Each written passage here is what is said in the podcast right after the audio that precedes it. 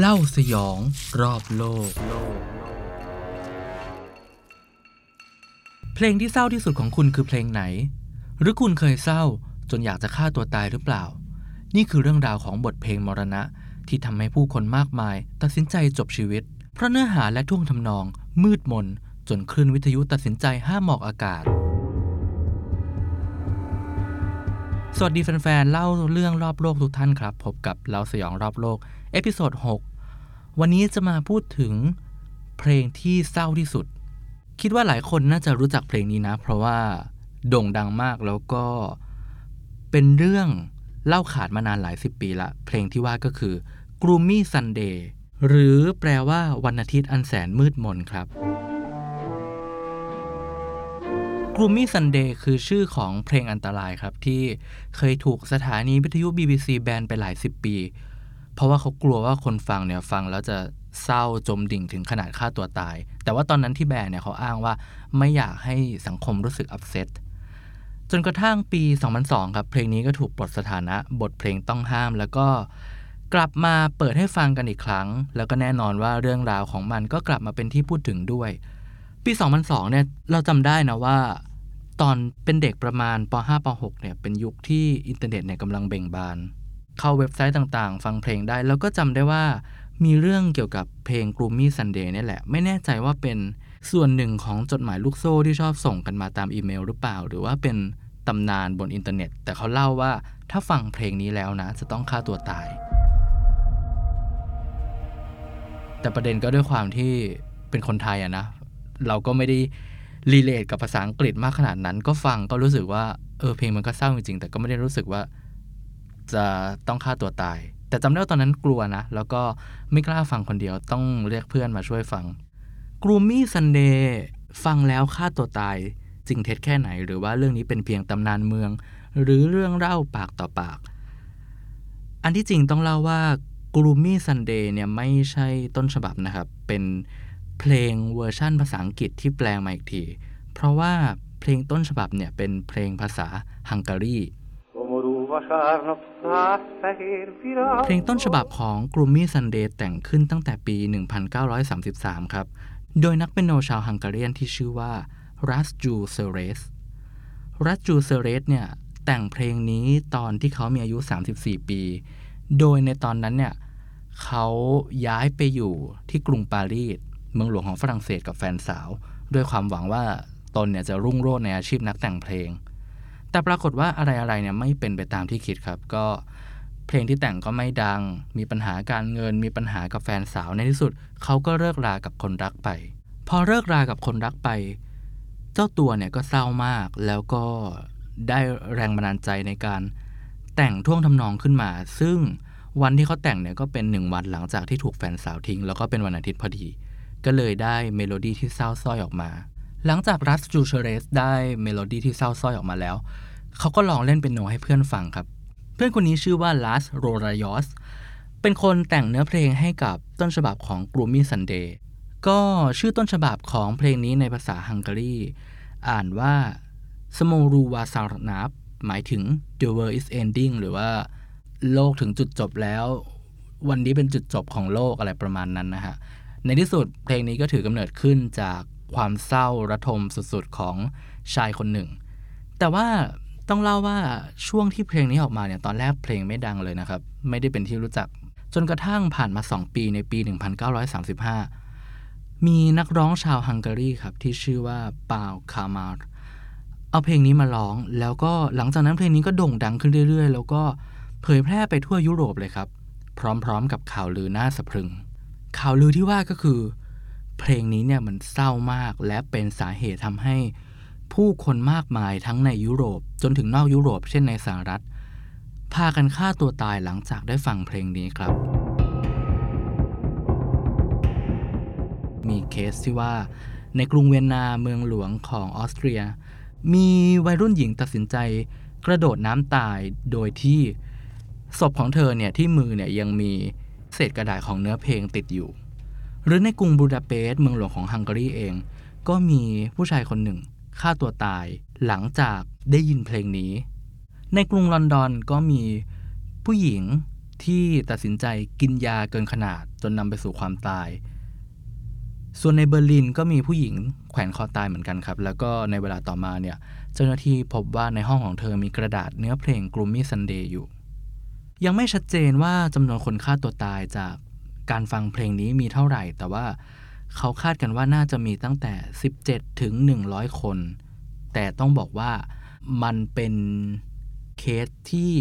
คาดการ เพราะว่ามันไม่สามารถพิสูจน์ได้จริง ๆ ว่าบุคคลเหล่านี้เนี่ยฆ่าตัวตายเพราะเพลง Gloomy Sunday แต่อย่างไรก็ตามเนี่ยเนื่องจากว่า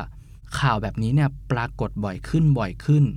แล้วก็มีลงหนังสือพิมพ์ในช่วงเวลานั้นด้วยนะ พูดถึงเพลงนี้ที่ว่าทำให้คนฆ่าตัวตายพอมันเป็นกระแสเนี่ยในที่สุดเนี่ย ฮังการีเองก็ตัดสินใจแบนเพลงนี้ห้ามเปิดฟังทางวิทยุ รวมถึงสถานี BBC ด้วยครับ ที่ออกมาแบนเพลงนี้ ในเวอร์ชันภาษาอังกฤษที่มีชื่อว่า Gloomy Sunday แบนตั้งแต่ประมาณปี 1940 เพิ่งจะปลดแบนตอนปี 2002อะเรื่องเศร้าก็คือไม่ใช่แค่คนฟังนะครับที่ฆ่าตัวตายแต่ว่าผู้ประพันธ์เพลงนี้ก็ฆ่าตัวตายด้วยเช่นกัน นั่นก็คือรัสจูเชเรสว่ากันว่าอีก 35 ปีต่อมาหลังจากเพลงนี้เป็นที่โด่งดังครับ ในปี 1968 รัสจูเชเรสตัดสินใจกระโดดออกมาจากหน้าต่างที่พักเพื่อฆ่าตัวตาย อย่างไรก็ตามต้องเล่าว่าแรงขับที่ทำให้รัสจูเชเรสตัดสินใจฆ่าตัวตายเนี่ยมีหลายประการครับ เพราะว่าชีวิตของเขาเองเนี่ยก็เผชิญกับความยากลำบากเหมือนกัน ว่ากันว่าในช่วงสงครามโลกครั้งที่2ครับผู้ประพันธ์เพลงนี้เนี่ยถูกนาซีจับไปเข้าค่ายบังคับให้ใช้แรงงาน จากนั้นเนี่ยเมื่อเขารอดมาได้เนี่ยเขาก็พยายามหางานทำด้วยการไปทำงานในโรงละครเป็นเล่นในคณะละครสัตว์ แต่ก็ไม่ค่อย work เท่าไหร่ เจ้าตัวเนี่ยอยากที่จะกลับมาเป็นนักแต่งเพลงอีกครั้ง ปรากฏว่าพอกลับมาทำอาชีพเดิมเนี่ยเพลงที่แต่งก็ไม่มีเพลงไหนดังเท่า Gloomy Sunday เลย แต่สิ่งที่ทำให้เขาฆ่าตัวตายน่าจะมาจาก คนรักครับ คนรักที่ว่าเป็นแรงบันดาลใจให้กับการแต่งเพลง Gloomy Sunday เวอร์ชันฮังการีเพราะว่านอกจากเจ้าตัวจะพยายามกลับไปรุ่งโรจน์ในสายนักแต่งเพลงเหมือนเดิมแล้วเนี่ยเขายังพยายามกลับไปคืนดีกับคนรักเก่าด้วยครับ แต่ปรากฏว่าไม่เป็นผลแล้วก็ในเวลาต่อมาเนี่ยเขาได้ทราบข่าวว่าคนรักของเขาเนี่ยฆ่าตัวตายด้วยการกินยาพิษ ก็เลยคาดว่ามีหลาย ๆ ปัจจัยที่ทำให้คนแต่งเพลงตัดสินใจ จบชีวิตของตนเองลง ทีนี้คำถามสำคัญก็คือ บทเพลงเนี่ยฆ่าคนได้จริงไหม เคยสงสัยกันไหมครับว่าทำไมเราถึงชอบฟังเพลงเศร้าทำไมเราถึงชอบจมดิ่งกับความเศร้าอย่างเช่น การดูซีรีส์เกาหลี แล้วก็ร้องไห้น้ำตานองหน้า เออทำไมความบันเทิงของเราถึงต้องเป็นเรื่องเศร้าด้วย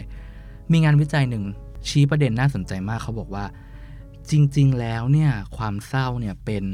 ส่วนหนึ่งของกลไกทางสมองที่ให้ร่างกายเนี่ยปลดปล่อยอารมณ์นี้ออกมา เพื่อให้เรารู้สึกว่าเราจะสามารถใช้ชีวิตอย่างระมัดระวัง แล้วก็มีแรงจูงใจให้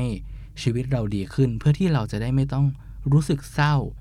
แบบประสบการณ์นั้นๆ ครับ หรืออาจจะเรียกได้ว่าความเศร้าเนี่ยเป็น healthy emotion หรือว่าเป็น หนึ่งในกลไกของร่างกายที่ช่วยให้มนุษย์เนี่ยรับมือกับอารมณ์หรือว่าพัฒนาตัวเอง แต่ประเด็นคือความเศร้ากับความเศร้าที่มันแบบซึมเศร้าจมดิ่งเนี่ยมันไม่เหมือนกัน เพราะว่าในงานวิจัยเนี่ยเขาพบว่า ถ้าในเคสของคนที่มีแนวโน้มที่จะป่วยเป็นโรคซึมเศร้า หรือว่ามีความเศร้าเรื้อรังจมดิ่งเนี่ยพอเขาได้ฟังเรื่องเศร้าหรือเพลงเศร้าเนี่ยแทนที่จะมี พลังหรือว่ามีรู้สึกมีกำลังใจในการใช้ชีวิตให้ดีขึ้น กลับทำให้แย่ลงครับ กลับทำให้พวกเขาเนี่ยยิ่งครุ่นคิดถึงแต่ความเศร้านั้นๆ คิดมากมากยิ่งขึ้น แล้วก็จมดิ่งกับตัวเองมากยิ่งขึ้น นี่จึงเป็นเหตุผลว่าทำไมบทเพลงจึงสามารถนำไปสู่ความเศร้าและการฆ่าตัวตายได้ แต่อย่างไรก็ตามก็ต้องบอกว่าประเด็นความเศร้ากับพฤติกรรมเนี่ยก็ยังเป็นเรื่องปริศนาอยู่นะ เพราะว่าสมองของคนเราเนี่ยมันซับซ้อนมาก แล้วก็ในงานวิจัยเนี่ยเขาก็พบว่าจริง ๆ แล้วถ้าคนธรรมดากับคนที่เป็นซึมเศร้าเนี่ยถ้าฟังเพลงที่มันทำให้เรามีความสุข ก็สามารถช่วยให้พวกเขารู้สึกว่าเฮ้ยชีวิตมันยังมีความหวัง แล้วก็มี motivation ในการใช้ชีวิตขึ้นมาเหมือนกัน แต่ปัญหาก็คือเรายังไม่เข้าใจว่าทำไมในท้ายที่สุดแล้วเนี่ยคนเราถึงชอบฟังอะไรเศร้าๆเนอะอาจจะเป็นไปตามที่ที่เขาเคยว่ากันก็ได้ว่าจริง ๆ แล้วชีวิตมนุษย์เนี่ยความสุขมันแค่ชั่วคราว ความเศร้าและความทุกข์ต่างหากที่ถาวรตลอดไป อย่างไรก็ตามฮะก็ในกรณีของ Gloomy Sunday เนี่ยเขาก็มีข้อโต้แย้งว่า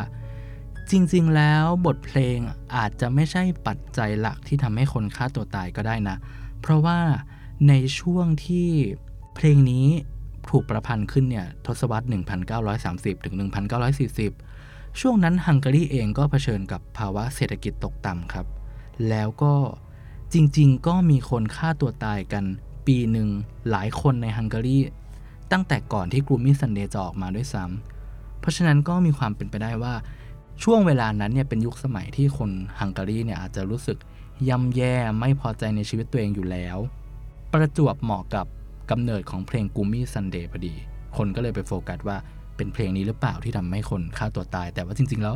อาจจะไม่ใช่ก็ได้อาจจะเป็นปัญหาเศรษฐกิจ เรื่องน่าสนใจก็คือบทเพลงเศร้าๆเนี่ยมันสะท้อนวัฒนธรรมของฮังการี เพราะว่ามากกว่าเพลงเศร้าครับฮังการีเนี่ยเป็นประเทศที่มีอัตราการฆ่าตัวตายสูงที่สุดในยุโรป เขาว่ากันว่าความเศร้าความทุกข์ระทม ตลอดจนการฆ่าตัวตายเนี่ยมันเป็นส่วนหนึ่งของวัฒนธรรมแบบฮังการีครับ ก็คือมีคำกล่าวกันว่า คนฮังการีเนี่ยยากมากที่จะหาใครสักคนที่ ไม่มีเพื่อนหรือไม่มีญาติที่เผชิญกับปัญหาสมาชิกครอบครัวฆ่าตัวตาย เพราะว่ามันเยอะมากๆทำไมจึงเป็นแบบนั้นครับ คิดว่าปัญหาเนี่ยน่าจะมาจากมุมมองของวัฒนธรรมก็คือ ชาวฮังการีเนี่ยเขามองว่าการฆ่าตัวตายเนี่ยไม่ใช่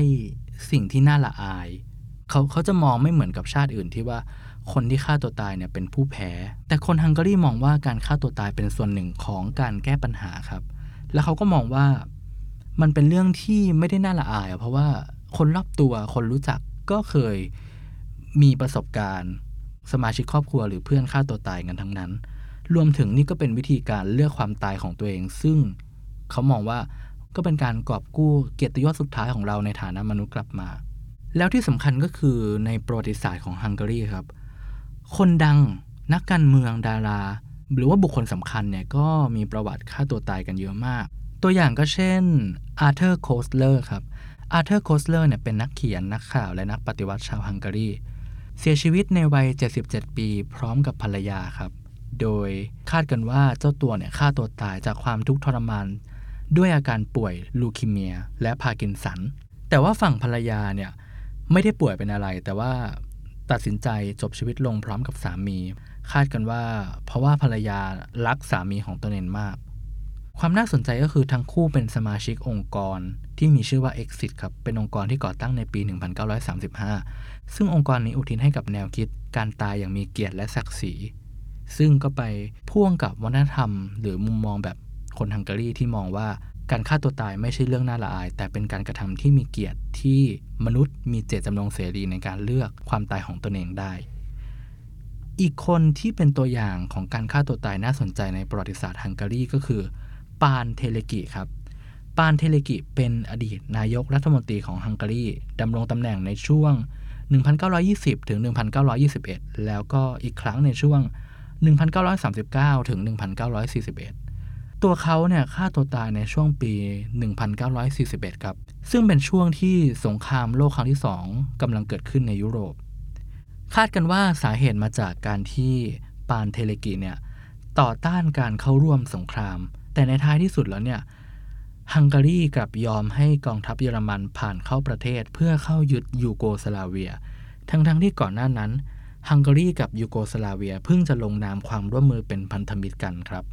ก็เลยคาดกันว่าอดีตนายกคนนี้น่าจะฆ่าตัวตายจากความรู้สึกผิดบาปต่อคำสัญญาที่เคยให้ไว้ ภายหลังในช่วงทศวรรษ 1950 ก็มีการค้นพบจดหมายที่เขาทิ้งไว้ด้วยนะครับ ซึ่งในจดหมายก็ระบุแบบนั้นจริง ๆ ว่าเขามองว่าสิ่งที่ตนเองทำเนี่ยเป็นสิ่งผิดแล้วก็ไม่สามารถแก้ไขได้แล้ว จึงนำไปสู่การฆ่าตัวตายในที่สุด แต่ว่าคนฮังการีมองว่าการฆ่าตัวตายของอดีตผู้นำคนนี้เนี่ยเป็นการแสดงออกถึงความรักชาติ มีความพยายามจะหาเหตุผลที่ว่า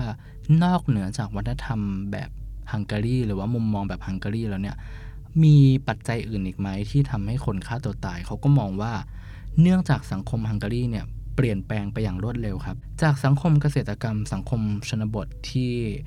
ผู้คนในครอบครัวหรือว่าในหมู่บ้านเนี่ยมีความสัมพันธ์แน่นแฟนกลายมาเป็นสังคมเมือง แล้วก็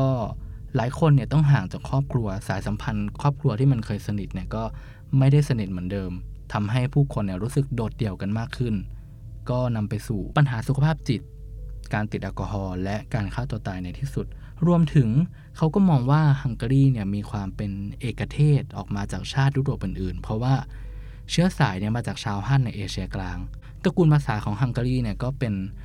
ตระกูลภาษายูราน คนละตระกูลกับภาษาในยุโรปที่เป็นอินโดยูโรเปียน รวมถึงรูปลักษณ์ก็มีความเป็นเอเชีย แต่ว่าในทางภูมิศาสตร์เนี่ยฮังการีกับตั้งอยู่ตรงกลางยุโรปเลย อันนี้ก็เป็นอีกปัจจัยหนึ่งเนื่องจากฮังการีมีความจะตะวันตกก็ไม่ใช่จะตะวันออกก็ไม่เชิงก็มีความรู้สึกว่าชาตินี้ค่อนข้างจะโดดเดี่ยวจากชาติอื่นๆในยุโรปเหมือนกัน ก็เรียกได้ว่าในภาพรวมผู้คนก็โดดเดี่ยวประเทศชาติก็โดดเดี่ยว แต่ว่าปัจจุบันครับอัตราการฆ่าตัวตายในฮังการีก็ ลดลงมาแล้วเมื่อเทียบกับในอดีต ตอนปี 2000 เนี่ยฮังการีมีอัตราการฆ่าตัวตายสูงมากคือ 33.40%ต่อประชากร 100,000 คน ตอนปี 2010 เนี่ยลดลงเหลือ 25%แล้วก็ล่าสุดข้อมูลในปี 2019 ระบุว่าเหลือ 16%แต่ปัญหาที่เพิ่มมาแทนที่อัตราการฆ่าตัวตายที่ลดลงก็คือ ปัญหาพิษสุราเรื้อรังครับ เพราะว่าผู้คนเนี่ย ติดแอลกอฮอล์กันมากขึ้น แล้วก็มีแนวโน้มที่จะป่วยทางจิตมากขึ้นแทน ก็อาจจะพออนุมานได้ว่าคุณภาพชีวิตที่ดีขึ้น เศรษฐกิจที่ดีขึ้นในฮังการีเนี่ยช่วยให้ผู้คนมีความพอใจในชีวิตตัวเองมากขึ้น ลดอัตราความเสี่ยงที่จะฆ่าตัวตายลง แต่ว่าในมุมมองของปัจเจกชนก็คือหลายคนชีวิตยังมีปัญหาอยู่ ซึ่งอันนี้ก็ยากที่จะสรุปนะ เพราะว่า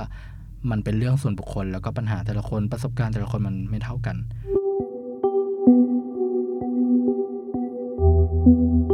ก็นี่คือเรื่องราวของบทเพลง